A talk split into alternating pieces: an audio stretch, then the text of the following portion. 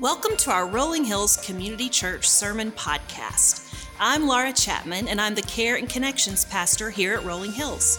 Throughout this season, we've been learning about the lesser known stories of Christmas, the stories of many individuals who played a role in the Christmas story. Each character in the story had a key part in the coming of Christ, and it all leads up to today the advent, the arrival of our promised Messiah. Today's message, like this Christmas season, is all about Jesus. He is the reason that we celebrate Christmas. He is the greatest gift of all. He's the fulfillment of the prophecies and the promises in Scripture. It's all about Him. So let's be reminded of that together today. We are so glad that you're here.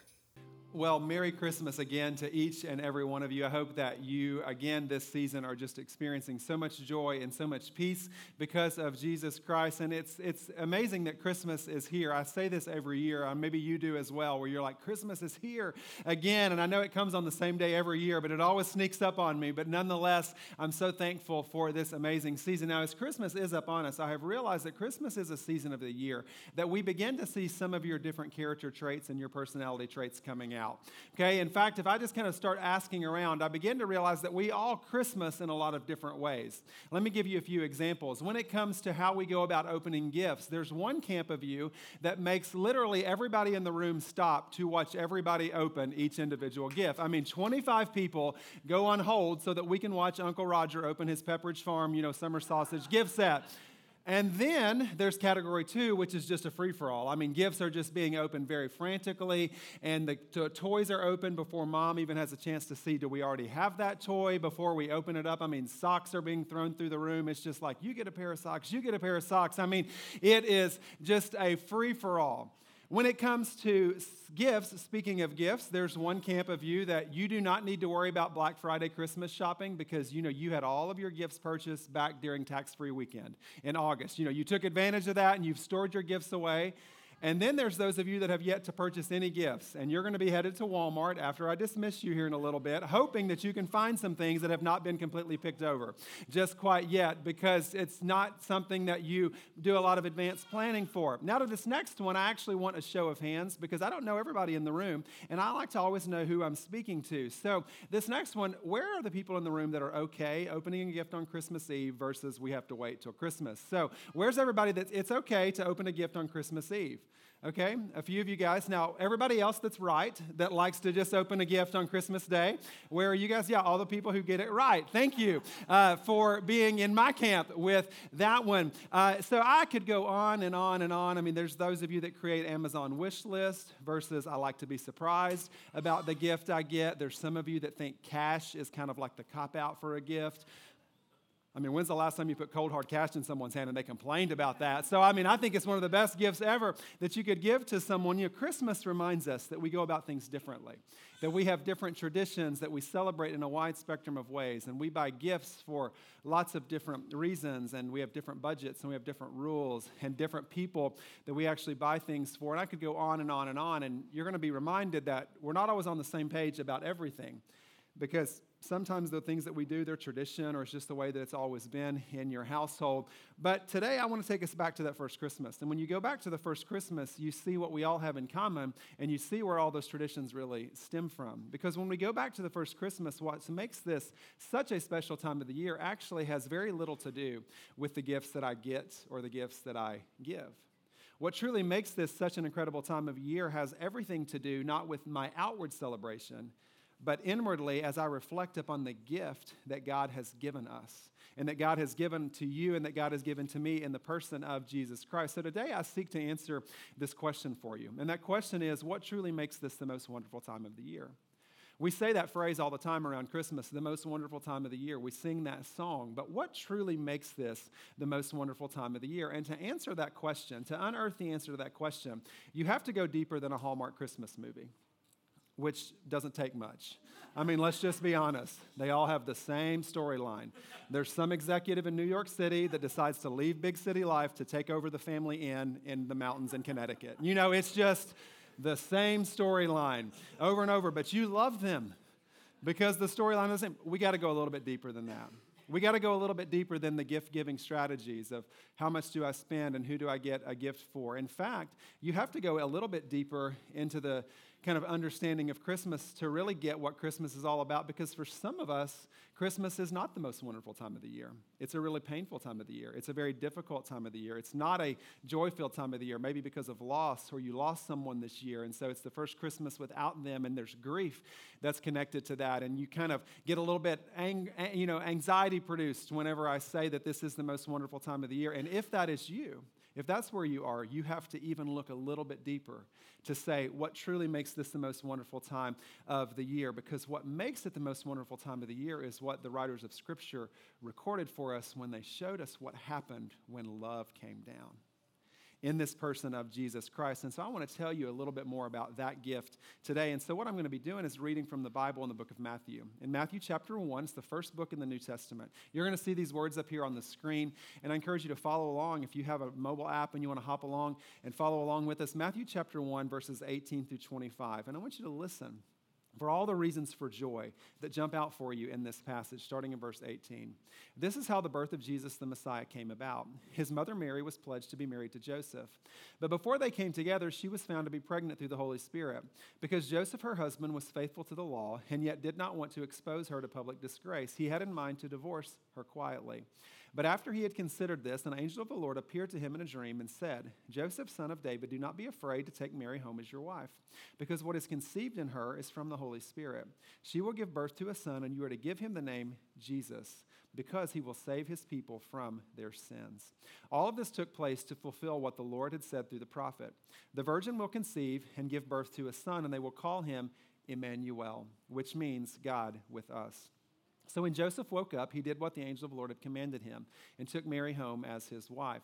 But he did not consummate their marriage until she gave birth to a son, and he gave him the name Jesus. Now, you've probably heard this story before. At the story, there's a few really significant characters. One of them is named Mary, and she's a young girl, and she's engaged to be married to Joseph. And she is pregnant through the Holy Spirit, and she's carrying the Son of God, who was fully God and fully man. And then there's your man, Joseph, who was a carpenter, and let's just be real, his mind has been very much blown by this whole scenario that he is now in.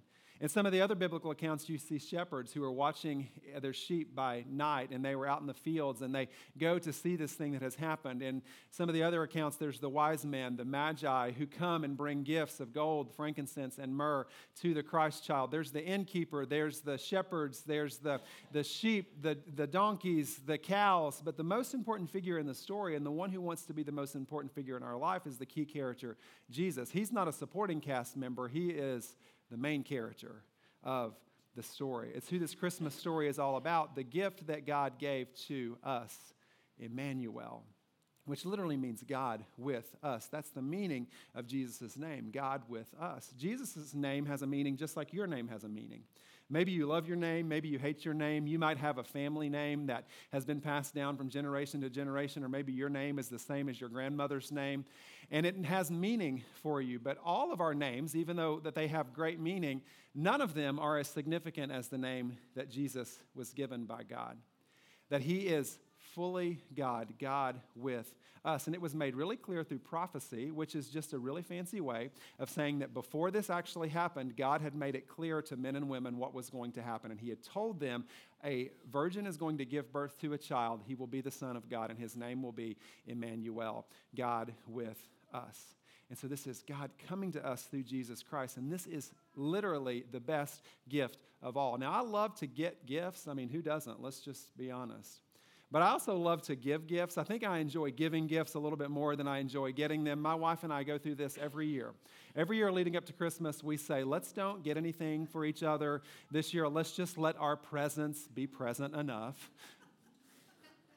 and what do we do every year?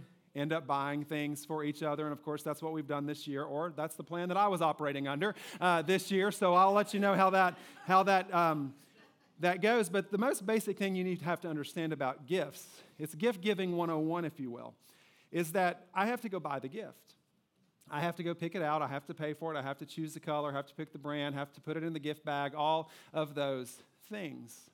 If I want to receive a gift, if I'm on the receiving end of a gift, it necessitates that I'm worthy of receiving that gift for whatever reason. Because when's the last time a perfect stranger just came and gave you a gift? You know, you have to be in a relationship with someone usually to give them a gift. I've never had anybody stop by my door, knock on the door, and be like, "We've never met before, but here's an here's you know a, a new iPhone for you." You know, that's never happened because there's no relationship there. That's why this gift of Jesus is so unique and so special and so hard for some of us to fathom. Why? Because we do nothing to earn the gift of Jesus.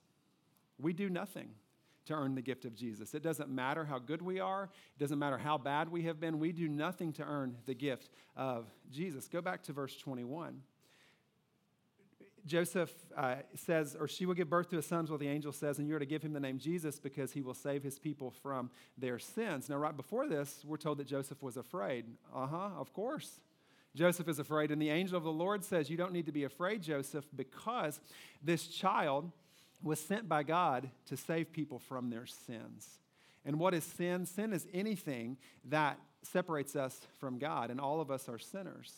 And yet, because we are sinners, we were in need of a Savior, and that's why God sent His Son, Jesus. And He was born as a baby, and He lived about 30 sinless years here as a human. And at the end of His human life, His earthly life, He was crucified. And three days later, he resurrected from the dead to remind us that he can conquer everything in our life. That's the amazing story of Easter, that he conquered death. And so, because of that, he can conquer anything in my life. But Jesus did that for you.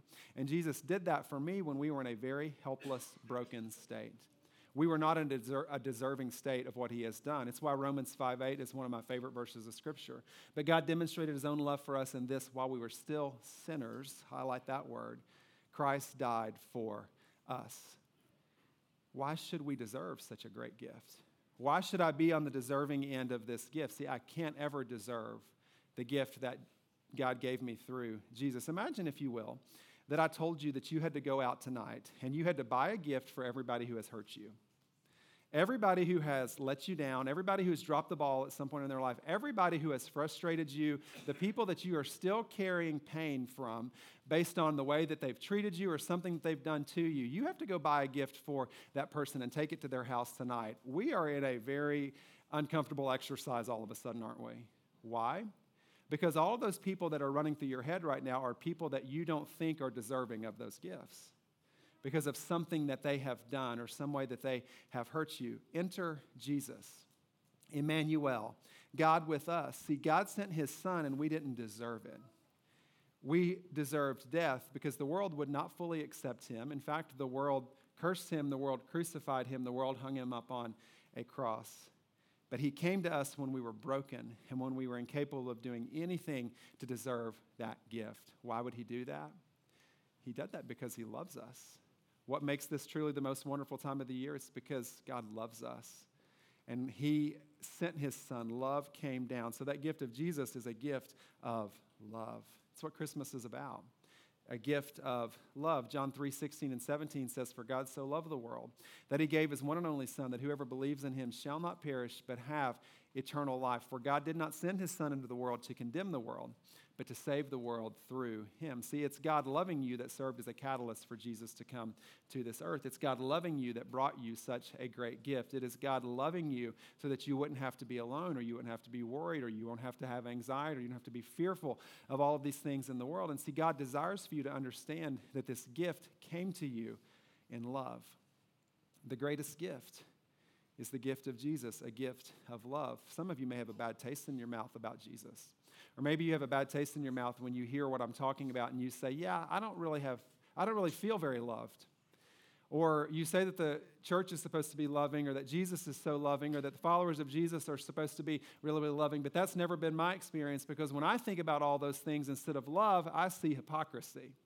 Or I see people who what they say and what they do doesn't match up. And so, therefore, I'm not sure that I want any part of that. And if that is your story, let me be the first to say, I'm really sorry that that has happened to you. I am so sorry that you have seen people who said Jesus is important to them, but they haven't actually lived like Jesus is important to them. And know that they may have not been an adequate reflection of who Jesus is, but Jesus at his core loves you more than you can ever know and more than you can ever imagine. He wants you to experience that love and to go share that love with others. Now, there's another group of you that you may not have fully experienced what it is that Jesus desires to do for you because maybe just by association you're kind of okay with Jesus. You know, you're raised in church, your grandparents were Christians, your parents were Christians. I mean, you were raised in Alabama, and for goodness sakes, everybody in Alabama is a Christian, right? Or I've been in Tennessee all my life, and there's a, there's a church on every street corner, so I guess I'm okay when it comes to the things of God. But the reality is, just because my zip code is 37135 makes me no closer to Jesus than anybody with another zip code. It's all about that transformation that God wants to do in my heart through Jesus Christ. And so, if you've yet to experience that transformation, I pray that you would realize tonight that God loves you and that He wants to set the agenda for your life. God sent His Son because He loves you, and you can do absolutely nothing to earn this. Now, I know that this has never happened to any of you, but let's just say, for example, that you get pulled over for speeding. Which I know no one is that that's never happened to anybody in this room. But let's just say, if you can kind of get there in your mind, let's just say, for example, there's a posted speed limit 35 miles per hour, and you're driving 50 through that speed, through that zone. You're speeding. And in those, in that moment, a couple things are going to happen. You're, you may get a ticket for speeding, or you may be a smooth talker and you're able to, you know, get out of said ticket. The reality is, though, whatever happens is kind of secondary to the primary, and what the primary is is that there was a rule that you broke. And because you broke the rule, you're really deserving of the punishment that you receive. Or how about those dreaded late fees? You know, you forget to pay something on time, or there's that one bill in our house, that one bill that we have not automatically paying itself, and that's always the one that, you know, I forget three days later to pay, and then I open up the account and there's a $39.99 late fee. And what do you do? You pick up the phone and you start trying to woo the person on the other end of the phone of saying, you know, this has never happened before. And she's like, sir, this happens every month. Uh, you know, Please show me mercy um, in that moment. And whether or not you're able to get out of the late fee or not, it doesn't really minimize the fact that at the core, there was a deadline and you missed it. And so, what are you actually deserving of? You're deserving of the late fee. See, because I'm a sinner separated from God, I deserve death. But God said, I want to make a way. I want to make a way to give you what you do not deserve. You're clearly in the wrong. You've always been wrong. You're going to be wrong about something in the future, but I have sent Jesus to save you so that you do not have to wonder anymore will everything be okay? I don't have to wonder about does my good outweigh my bad? I don't have to wonder will God show me a way for my life to be made whole? Will God will God show me that I can talk my way out of this, that I can rationalize my way out of this. I don't have to try to do that. Rather, God gave his son as a baby so that you and I would not perish, but that we would have eternal life. And that gift of Jesus that we've been given is the gift of highest value. The gift of Jesus is a gift of highest value. I'm so thrilled about opening gifts on Christmas morning only. I'm thrilled about that. In fact, I can't wait to see the looks on my kids' faces. I can't wait to realize here in a couple hours that there's sure I'm something that I forgot to buy batteries for. And so I'm going to be all over Middle Tennessee tonight, maybe knocking on your door, trying to find some C batteries or whatever the case might be. But lest we forget, the fact of the matter is, every gift that we will give or receive this season, it eventually will cease to be valuable. Some of the most prized possessions that you may be excited about opening over the next few hours unfortunately are going to end up in a yard sale at some point, probably. Or they're going to end up donated to somebody else. What truly makes the gift of Jesus, though, so remarkable is that we didn't deserve it. We can't earn it. Jesus found me in my absolute darkest hour, and he provides me hope like no one else ever has. God searches for me, and God searches for you, and he asks us to follow him and to give of ourselves fully and completely to Him, trusting that He has a plan for us at all times and in all seasons. And so, if it's been a while since someone has told you this, or maybe it's been a really long time since somebody has told you this, Jesus is for you.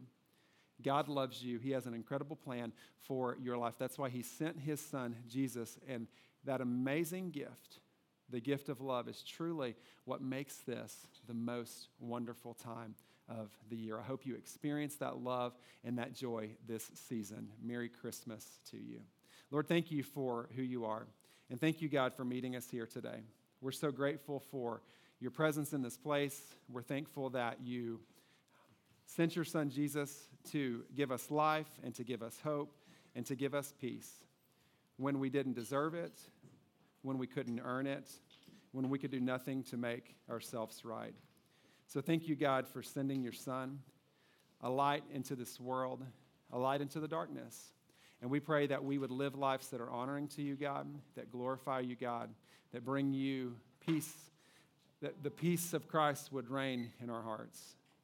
And I pray that even in this moment, God, that we would seek to not only experience that light, but to share that hope and that gift with those that we come in contact with this very day. So we thank you, God, for who you are. And it's in the powerful name of Jesus Christ that we pray and ask all of these things. Amen and amen. Thanks for listening to our Rolling Hills Sermon Podcast, part of the Rolling Hills Podcast Network, where you can find great podcasts like Making History Parenting, Men's Leadership Network, RH Women's As You Go, and more.